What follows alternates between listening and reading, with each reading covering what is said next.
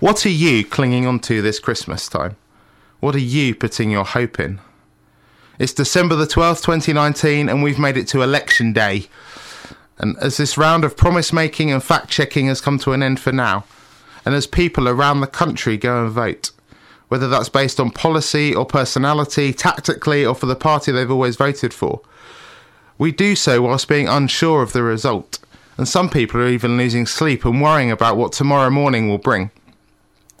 Are you one of those people clinging on to the next Prime Minister or political party and looking to them for your hope? And as we think about Christmas, Jesus was born into a time of political turmoil himself, with the Romans and Herod, a tyrant king, in charge and a revolution very much approaching. And they were expecting someone to rise up and be counted. And instead, they got a seemingly insignificant baby in a manger.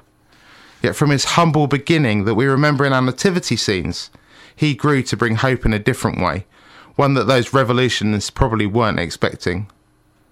So, what do you cling on to that brings you hope this Christmas?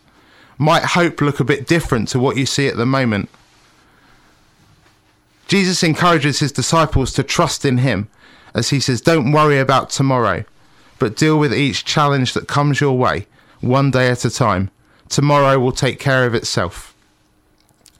And amidst the uncertainty we face at the moment and the not knowing, for me, there is one thing I, I know I can cling to, and that is that I have a Father in heaven who loves me unconditionally and knows me inside out, and I don't need to worry.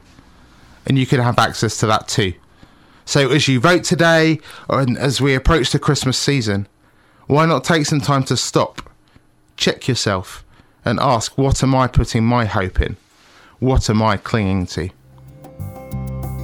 Thanks for listening to our podcast today, and we hope you enjoyed it. For more information, visit ashfordvineyard.org or maybe drop into something if you're nearby.